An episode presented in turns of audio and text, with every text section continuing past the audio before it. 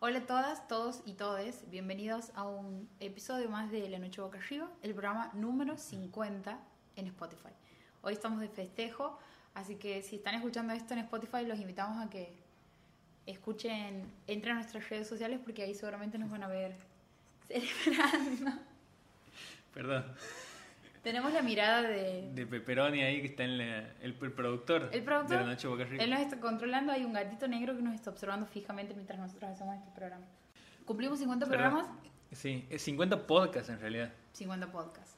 Tenemos más programas. Hay más programas porque ya, ¿cuántos? ¿Cinco años lleva la noche boca arriba de, Pero nosotros? Nosotros sería el segundo o tercer año.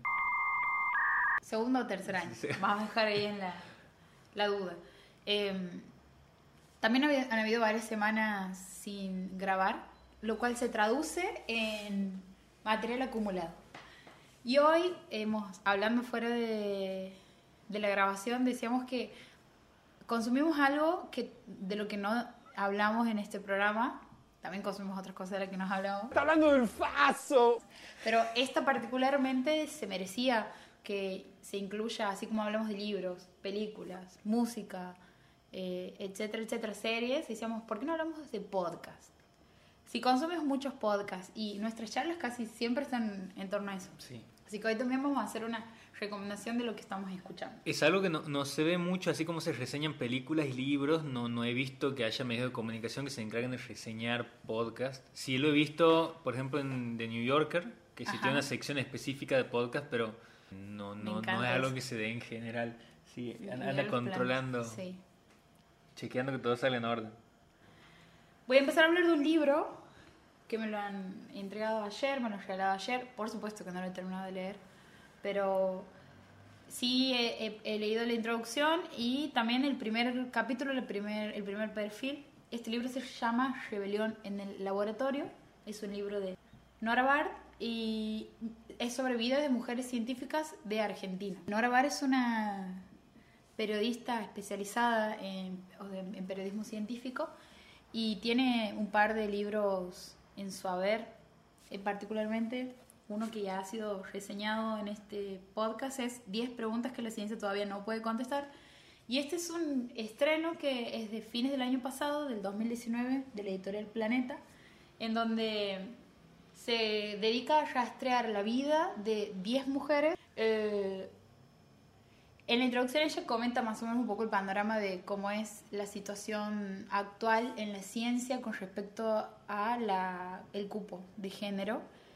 Y, y en realidad eh, no solo en el cupo, sino en muchos otros aspectos, como por ejemplo el aspecto en el cual una persona decide estudiar determinada carrera de acuerdo a su sexo biológico.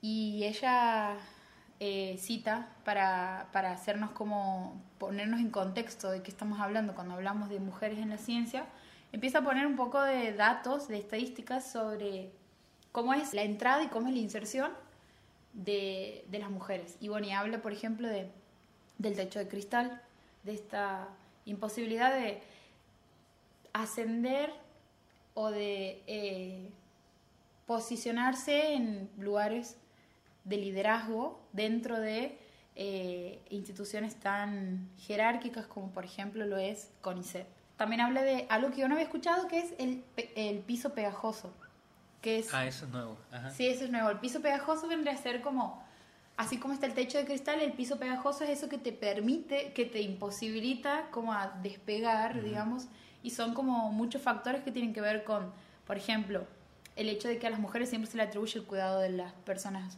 eh, de los adultos mayores, o el hecho del cuidado de los niños, de los niños de la casa, aunque ni siquiera sean sus propios hijos. Como que esas cuestiones culturales que hacen que vos no tengas el mismo tiempo que tiene un hombre para dedicarte a tu carrera profesional. Después habla también del efecto Matilda, que es la falta de reconocimiento que hace que muchas veces logros femeninos sean atribu- atribuidos a colegas varones, algo que describió la sufragista y abolicionista estadounidense Matilda Jocelyn Gage en el año en el siglo XIX. Había dicho Nobel, pero no. Y el síndrome del impostor, que el síndrome del impostor cuando lo he leído en este libro he dicho, nada, no, todo me está hablando del síndrome del impostor. Que el síndrome del impostor es algo que, aquí lo describe ella, dice, que la lleva a considerar que los hombres que reciben que los honores que reciben no se deben a sus propias virtudes o sus capacidades, sino al azar, a la suerte o, en estos tiempos, al cupo femenino.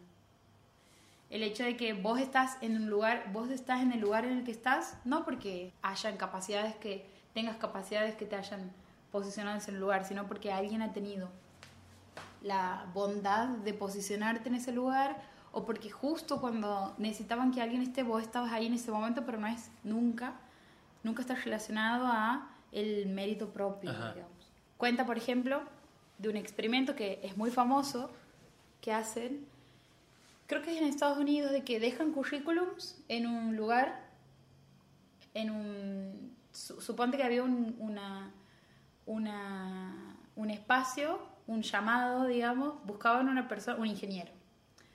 Y dejan 10 mujeres, eh, ponen sus currículums y a la hora de presentarlos le cambian la le cambian los nombres, le cambian el sexo, le cambian la raza incluso, algunas son mujeres negras, otras son hombres negros, otros son hombres blancos. Pero todas eran 10 mujeres en total. Y cuando los presentan a los currículum, los que son aceptados son los que se habían hecho pasar por hombres blancos. Blancos. Eh, y eso muestra, digamos, esta cuestión de que no es solamente una. No es solamente la posibilidad de estudiar una carrera, porque de última si te preparas y llegas y tienes todos los, los honores, sino es la sospecha posterior. Una vez que estás en un lugar eh, de mucha jerarquía, es la idea de que ayer hablaba con mis compañeras Amautas Guarmes y aquí Santiago del Estero y me contaban de que cuando les habían otorgado algún tipo de posición que era mirado con recelo por el resto de sus colegas, se lo atribuían a que o estaba con la persona que se les había dado el cargo, con el director, ¿no? Como un acomodo. como un acomodo, como, o que se estaba cogiendo a alguien de poder o que por mostrar las tetas estaban ahí.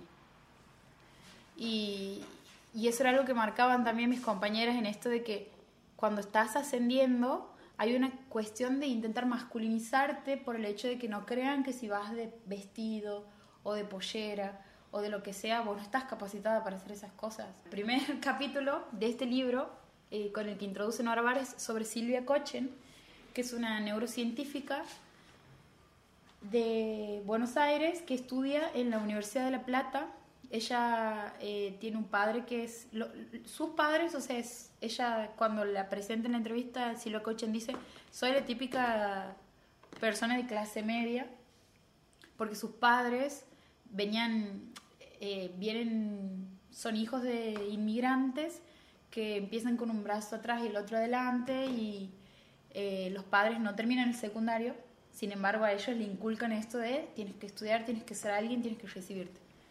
Ella empieza a estudiar medicina en la UBA y cuenta que hace trampa porque ella no quería estudiar medicina en la UBA, ella quería estudiar en La Plata porque era la posibilidad de poder irse de su casa y cuando entra en el es una de las primeras en entrar después de hacer el CBC habla con el director de con el rector de la universidad y el rector le dice por ley vos puedes durante o sea posponerlo durante dos años. Esto este ingreso te vale dos años entonces ella se va a la plata y se queda ahí y hace la carrera en medicina. Una vez que está haciendo la carrera en medicina conoce a uno de sus mentores que es un neurocientífico si no me equivoco, francés y se va a Francia a especializarse. Cuando vuelve a Argentina, entra en CONICET y al tener toda esa, esa trayectoria, entra como en la carrera de investigador directamente. Que en CONICET tienes eh, beca, después beca de doctoral, beca de posgrado, si no me equivoco, y después la carrera de investigador es como una de las más Como lo más. las más alto. avanzadas, Ajá. sí. Entra ahí y, y ahí empieza a, a conocer, a, a especializarse en, en la neurociencia, porque ella decía, siempre había tenido el coqueteo con la psiquiatría, pero sin embargo cuando encuentra esto que es la neurociencia, que era un campo todavía relativamente nuevo, eh, decía, tenía la posibilidad de entender por qué actuamos como actuamos. Y ella es la, la que funda, digamos, el primer instituto que se especializa en epilepsia en los pacientes que tienen, padecen, digamos, de esta enfermedad. ¿Y por qué es importante estudiar a los pacientes con epilepsia para la neurociencia? Porque es el único momento en donde se puede estudiar el cerebro mientras la persona está despierta. ¿Cómo, cómo? ¿Cómo sería? Eh, a vos te pueden hacer una resonancia magnética, que es la manera, que eso también me trae ayer La- el libro, la, ajá. la resonancia magnética es el antes y el después en el entendimiento de cómo funciona nuestro cerebro. Porque hasta, hasta entonces eh, trabajaban con cuerpos, con cerebros de personas que habían muerto, Sí. Y lo estudiaban como a- al, al órgano físico. Ajá. La resonancia lo que hace es que se lo puede estudiar de una manera más energía, o sea, ver la, la- cuáles son los, las energías y cuáles son las redes neuronales que funcionan. Eh, a partir de eso, por ejemplo, a través de la resonancia magnética se, se determina que la diferencia entre esto que se, se le atribuye antes a la diferencia de género, como que lo- el, el cerebro del hombre pesa más que el de la mujer por- y por eso, por lo tanto, es más inteligente, con la resonancia magnética es como patraña. patrañas. Pero lo interesante de este perfil es que eh, Silvia Cochen, a pesar de hoy ser una persona que es muy conocida, sin embargo, no sé si ustedes antes la habían escuchado nombrar, yo jamás había escuchado el nombre de ella, es una eh, estrella dentro de, de nuestras de, de la ciencia en nuestro país. Eh, cuenta ella que ha tenido un momento, tiene una frase que cuando va a hacer un- cuando va a una entrevista de trabajo uno de los colegas le dice Aquí en tu currículum vemos que vos has tenido un problema. Has estado embarazada y has sido mamá. Y, y ella dice que nunca, Ajá, nunca un- se va a olvidar de eso. Un problema, que era en ese momento eh, todavía no, no estaba tan mal visto decir eso en una entrevista. Y ella le dice a Nora Bar en la entrevista actual, le dice, hoy es impensado que alguien te haga un planteo así, de que por haber estado eh, embarazada o haber tenido un hijo o una hija, vos tengas que excusarte y decir, no, bueno, mira, durante este año, Que se considera un problema, digamos, que te lo planteen en esos términos. que te lo planteen en es- esos términos, claro. Acá hubo una, una mujer que tuvo un problema, señala ahí en una entrevista donde eran varias mujeres, que creo que eran todas becarias, estuvo embarazada y tiene un hijo. Y, y ella dice que en ese momento se sentía muy mal cuando le habían marcado eso, pero que después eh, en otra entrevista también, por ejemplo, le hacen un, un planteo y es que le preguntan si ella era casada. Y cuando le pregunta después al resto de, la, de sus compañeros si le habían hecho la misma pregunta, le habían dicho que no. O sea, era la única persona, era la única mujer en la entrevista a la que le preguntaban por su vida privada. Y dice que ella en ese momento que le quería con- contestar como, sí, mi esposa es la que se encarga de, hacer las tareas del hogar, yo no. Y, y en la entrevista le dice a Nora Bar, no creo que a mi marido le haya gustado que, que lo mencione como, como esposa, pero la verdad que esa cuestión, digamos, de, bueno, porque ahora estás casada, no puedes, no, no, no tienes tanto tiempo. Y no es solamente, a mí lo que me resulta interesante de este libro es que te lo plantean que no les pasa solamente a las personas en el día a día, o sea, como no es que vas a tomar un laburo de secretaria y te dicen, no, bueno, justamente tienes que estar como secretaria, sino que mujeres que tienen tremendo currículum, tremendas capacidades, habiendo hecho descubrimientos que son un antes y un después, incluso para las personas que las están tomando, que le están haciendo la, La entrevista. la entrevista, todavía siguen existiendo estas, estas pequeñas, estos pequeños sesgos Ujú. eh, patriarcales que incluso hasta las mismas mujeres lo tienen. Ella contaba que ahora tiene un equipo en donde ella es directora, que ser directora en un equipo de investigación en ciencia en la Argentina pertenece, ella tiró una estadística y es solo el 12% adquiere un lugar como directora.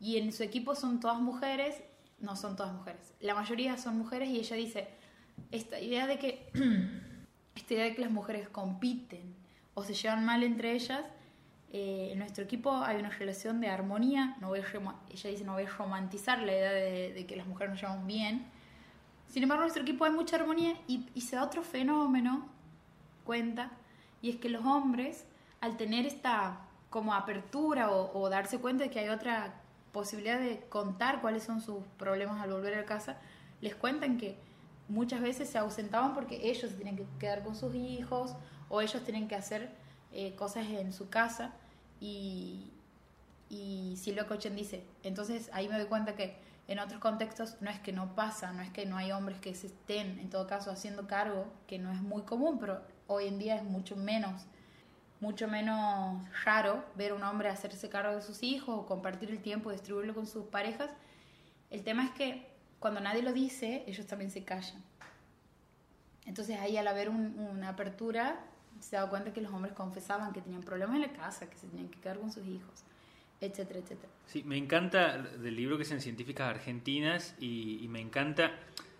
Hay mucha divulgación científica ahora en, en- en varios medios de comunicación, no sé, supongo que mucho más que antes, pero me encanta en Nora Bar que siempre está el sello bien marcado de, de, de- de- de la comunicación, del tipo de comunicación que hace ella, digamos. Eh, y me encanta que, que siempre genere como interés Sí. y, y discusiones a partir de lo que es la, la ciencia. Y en este libro, mucho más, porque, por ejemplo, 10 preguntas que la ciencia todavía no, no puede Sí. responder. Ella ahí como que te hablaba, o sea, era un, es un libro de divulgación científica. Quiero decir que no está dedicado a doctores o astrónomos o, o doctoras. Ahí estoy diciendo doctores. Y, mm, sin embargo, te habla con varios supuestos. Como, por ejemplo, que vos entiendes cuál es la teoría de la relatividad, Sí. cuál es la teoría de cuerdas, cuál es la teoría sobre... Casi en todo, porque si no es un libro infinito, imagínate. Sin embargo, en este libro en particular, ella se dedica, y para mí eso es lo que lo hace mucho más ameno y más ATP, digamos, es el hecho de que te cuenta perfiles, o sea, te habla de las personas, es como, es, es- está más en el registro de crónica. Sí, y perfiles que no están muy explorados, por lo menos en Ujú. cuanto a la científica. Que incluso ella se excusa en la introducción y dice, Sí, habían muchas otras grosas, sin embargo, justamente por el hecho de que no son eh, famosas, no producen el mismo rating, eh, no hay registros.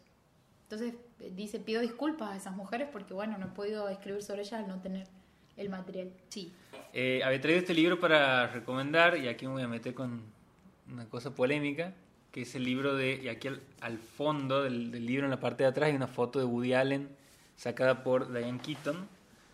Eh, es el libro de Woody Allen que se llama A propósito de nada. Este libro decía que, generaba polémica porque en principio Woody Allen lo había escrito y había sellado una alianza con una editorial y cuando volvieron a aparecer todas las denuncias y los eh, la polémica alrededor de, de su denuncia por, por abuso sexual, la editorial se desentendió del acuerdo que habían tenido, eh, otros acuerdos que tenía Woody Allen, como por ejemplo con Amazon, con una serie que había hecho, también se cayeron.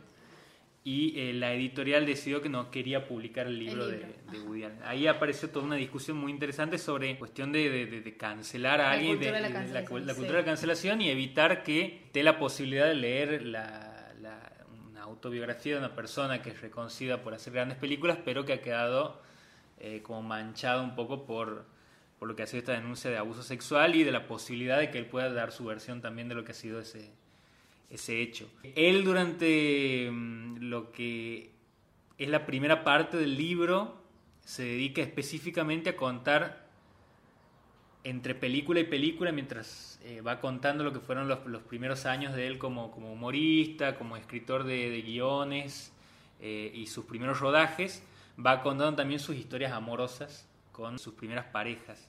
A medida que va transcurriendo el libro, él va mencionando, bueno, yo sé que has comprado este libro esperando la versión que voy a contar sobre mi relación con Mia Farrow. Eh, Mia Farrow hace una denuncia por eh, abuso sexual contra Woody Allen porque eh, ella sugería que Woody Allen había abusado de Dylan Farrow, que era la hija adoptiva que tenían ellos dos. Ahí estaba viendo un poco cuántos hijos tenía Mia Farrow eh, biológicos y adoptivos, Sí. y eran, eh, creo que llegaba hasta los 10 hijos, Ah, más o menos, y muy pocos eran, eran biológicos, y Dylan aparecía entre, Entre la- las hijas no biológicas. Lo que hace el juez no solamente es, es- ha- hace una cosa medio ambigua de decir esta denuncia no continúa, no, no llega a una instancia de una condena, pero no está comprobado que efectivamente esto haya pasado o no, digamos, deja como la cosa de como, como, como flotando esa ambigüedad de decir, bueno, no tenemos pruebas suficientes para constatar que esto ha sido así. Sí. Eso es lo que se ve difundido en la versión oficial. Dylan Farrow hasta el día de hoy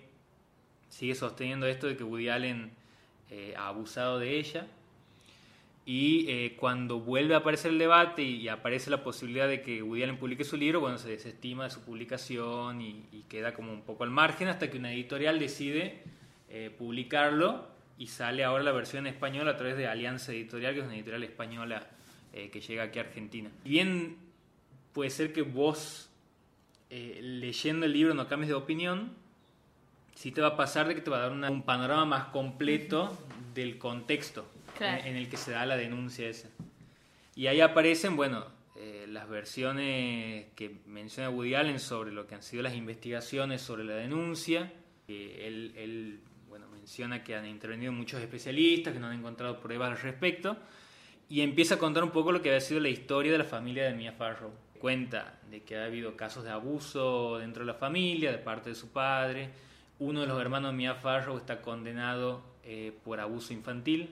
Hasta el día de hoy está cumpliendo una condena. Uno de sus hermanos se ha suicidado, de los hermanos de Mia Farrow. Dos hijas de Mia Farrow se han suicidado también. Según lo que dice Woody Allen, por qué Mia Farrow le hace denuncia, según su versión en el libro, es porque en un momento eh, se estaban, estaban tomando unas fotos con, con Sunji.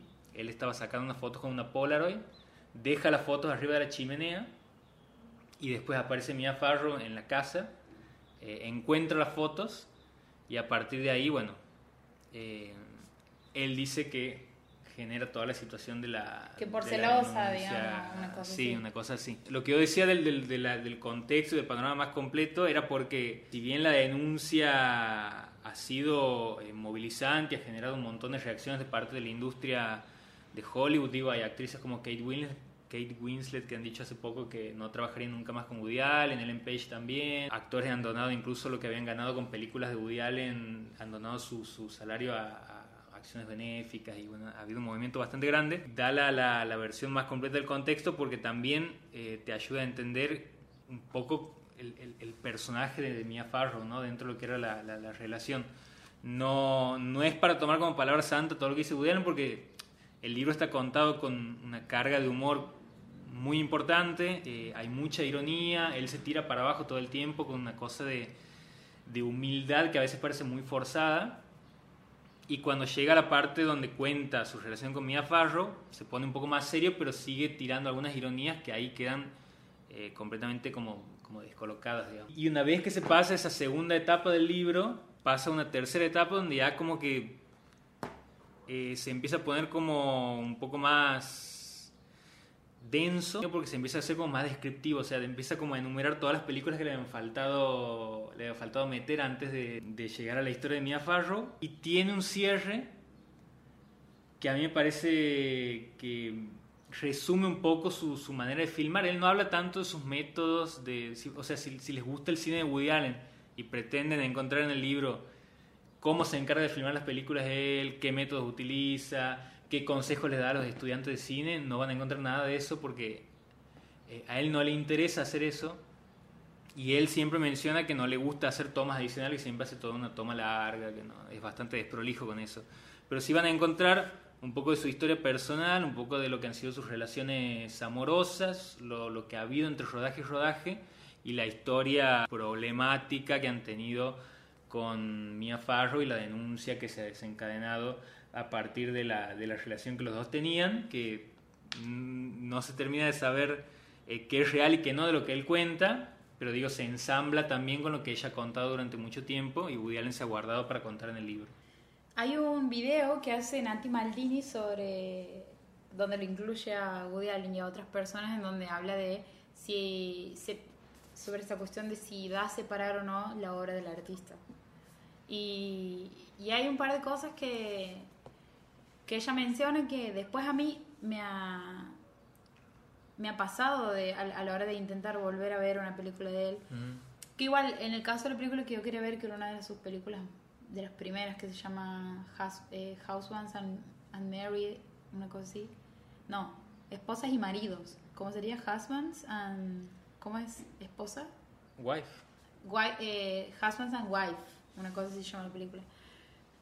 Que- ella dice, me, me cuesta un montón ver una película como Manhattan, en donde él tiene Sí. la edad que tendría la persona con la que después se termina involucrando, que es una de las polémicas, como mencionabas vos, que es la hija de Mia Farrow.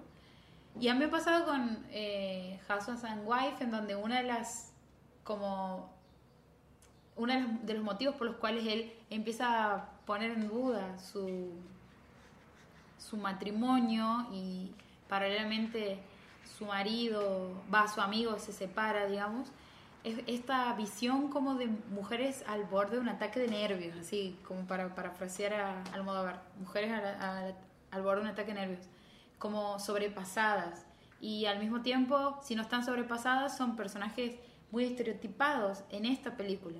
Que sí entiendo que en su filmografía ha habido una, no sé, pienso en la última película en donde actúa Joaquin Phoenix con, Bueno, bueno, la película con Joaquin Phoenix, que ahí también... Hombre Racional. Hombre racional, película, sí.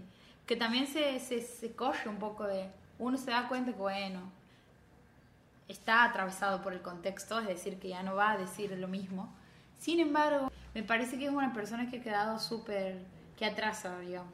Eh, a mí me ha inspirado un montón Woody Allen. De hecho, tengo una remera que dice escrita y dirigida por Woody Allen. Y me parece que es uno de los como clics de nuestra generación.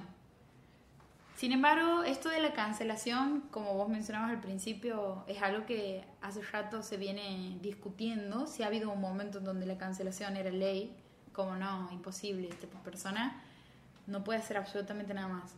Eso sí es algo que me parece totalmente que hoy no no desde el, desde el lado feminismo es algo que no si bien hay algunos que todavía quizá lo adhieren a esa manera de manejarse me parece que es algo que no es viable no hay no hay forma de construir cancelando personas que eso está claro. Sí sí pienso que más allá de que no haya estado bueno cancelar a Woody Allen sí es una persona que es bastante rancia digamos. Sí, a mí me parece más interesante tener una postura crítica respecto a las obras que se han hecho en otro, en otro tiempo, sí. eh, como cuando ha pasado esto de lo que el viento... Una pelotudez, totalmente, sí, sí. Bueno, Digo, ¿no? incluso Que- Husbands and Wife, digamos, Claro. yo lo veo y digo, no, y sí, o sea, está respondiendo. Incluso esa, esa película, para la el momento de haber sido transgresora, digamos. Claro, o todo lo que siempre quiso saber sobre el sexo y nunca se animó a preguntar. Tremenda La he visto hace película. poquito el otro día y no me ha parecido que haya envejecido tan mal la Ujú. película, digamos. Si bien había algunas cosas que vos puedes decir, bueno, pero hay que situarla en el, o sea, en En el 1972, tal vos cual. te pones a pensar en ese momento que salga una película así, era como... Sí, sí. Eh, y eso me parece más interesante, empezar a, a analizar eh, de una forma crítica las películas en el momento que salen, qué es lo que generan en ese momento y qué es lo que pasa con el, con el mismo paso del tiempo en esa película también. A mí me pasaba, claro, viendo Manhattan la otra vez, eh, que, me- que me daba un poco de ruido también la película en esta época y teniendo en cuenta lo que había pasado con Woody Allen, bueno, Sí. te, te arma toda una situación Sí. de, de- de incomodidad verla ahora. Que igual son personajes femeninos que son eh, bastante... eh, claro, porque hay que, hay que separar dos cosas. Estoy pensando Sí. en algo que... Woody Allen es un personaje narcisista, o sea, los personajes que, se- que él mismo in- interpreta en sus películas son personajes que son eh, neuróticos, todo el tiempo hablando de lo que les pasa, de lo que necesitan, de lo que... eh, como muy eso, hablando de sí mismos y en la interacción con los personajes femeninos, si bien son complejos, son eh, hasta incluso en algún momento deseables, es como, ah, no, quiero ser eh, la, la piba de, de Manhattan, también hay una dinámica que ahí creo que en todo caso residiría lo que no va más, que es soy tu profesor y vos sos mi alumna, soy el mentor y vos sos la persona que está aprendiendo, te vengo a plantear un par de verdades sobre la vida, que incluso eso después se rompe. En Manhattan hay un momento donde él se- quiere ir con todo eso y, y ella lo, lo, lo- es lo- lleva por delante, pero no deja de estar esa cuestión de paternal, tutora, digamos, de aquí te vengo a eh, iluminar sobre ciertas cosas. Que me parece que ahí reside más la, la cuestión como de, listo, fecha de vencimiento. Pero sí pienso que las películas de él son películas que en su momento ah, nos, como decía recién, nos han cambiado la manera de, de- de entender el cine, digamos, o los guiones, porque bueno, el, el director con más diálogo del mundo. Sí, yo creo que se ha, se ha asentado mucho en una fórmula que se ha empezado como a desgastar a medida que pasan los años, porque vos te pones a ver películas como Magia a la luz de la luna, o esta que decíamos Hombre Irracional, o lo que decíamos eh, con otro tipo de películas donde está esa, esa cosa de el tipo que está en una posición eh, enseñándole a esa chica un poco más joven lo que lo, lo que lo que es la vida, esas conversaciones que tienen un poco Sí, sí. existenciales, ha generado como una situación de desgaste, de decir, bueno, contame otra cosa también, digamos. Y ahí cuenta él en el libro que cuando aparece esta denuncia de Mia Farrow y se empiezan a como a, cerrar un poco las puertas eh, de lo que era eh, la posibilidad de filmar en, Manhattan y, de, poder seguir haciendo el tipo de cine que venía haciendo, que era muy enfocado en Estados Unidos, empieza como a tener ofrec- eh, ofrecimientos de lugares como París, España, Italia.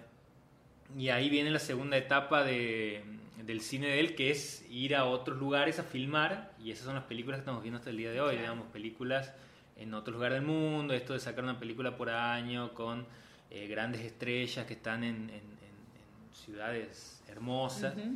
Y, y él, eh, bueno, te, te- te empieza como a... Siento que, que hay muchos momentos del libro donde él in- intenta justificar muchas de sus acciones, eh, como por ejemplo el uso de actrices súper jóvenes en sus películas, con tipos que son mucho más, sí. que son, que son mayores. Y él dice, bueno, muchas veces me cuestionan eso, pero si se fijan en las parejas con las que yo he estado, excepto Sun Ji, siempre he estado con mujeres que eran de mi edad, digamos. Claro, pero es, es su opinión, es su visión de, de este de todo esto que nos ha llegado a través de, de los medios de comunicación, que ha sido, como decías vos, Woody Allen cancelado. Pepperoni rompiendo cosas. Pepperoni va a ser cancelado. Entonces, bueno, este ha sido, este eh, ha sido nuestro podcast número 50. Es verdad. Tenemos mucho más material, pero me parece que lo vamos a dividir en... Lo vamos a dividir en dos. Puede ser eh, 51 y 50, parte 1 y parte 2. Puede ser. Puede ser, ok. ¿Nos despedimos entonces o nos despedimos? O en- continuará. Continuará, ahí está. Este podcast continuará.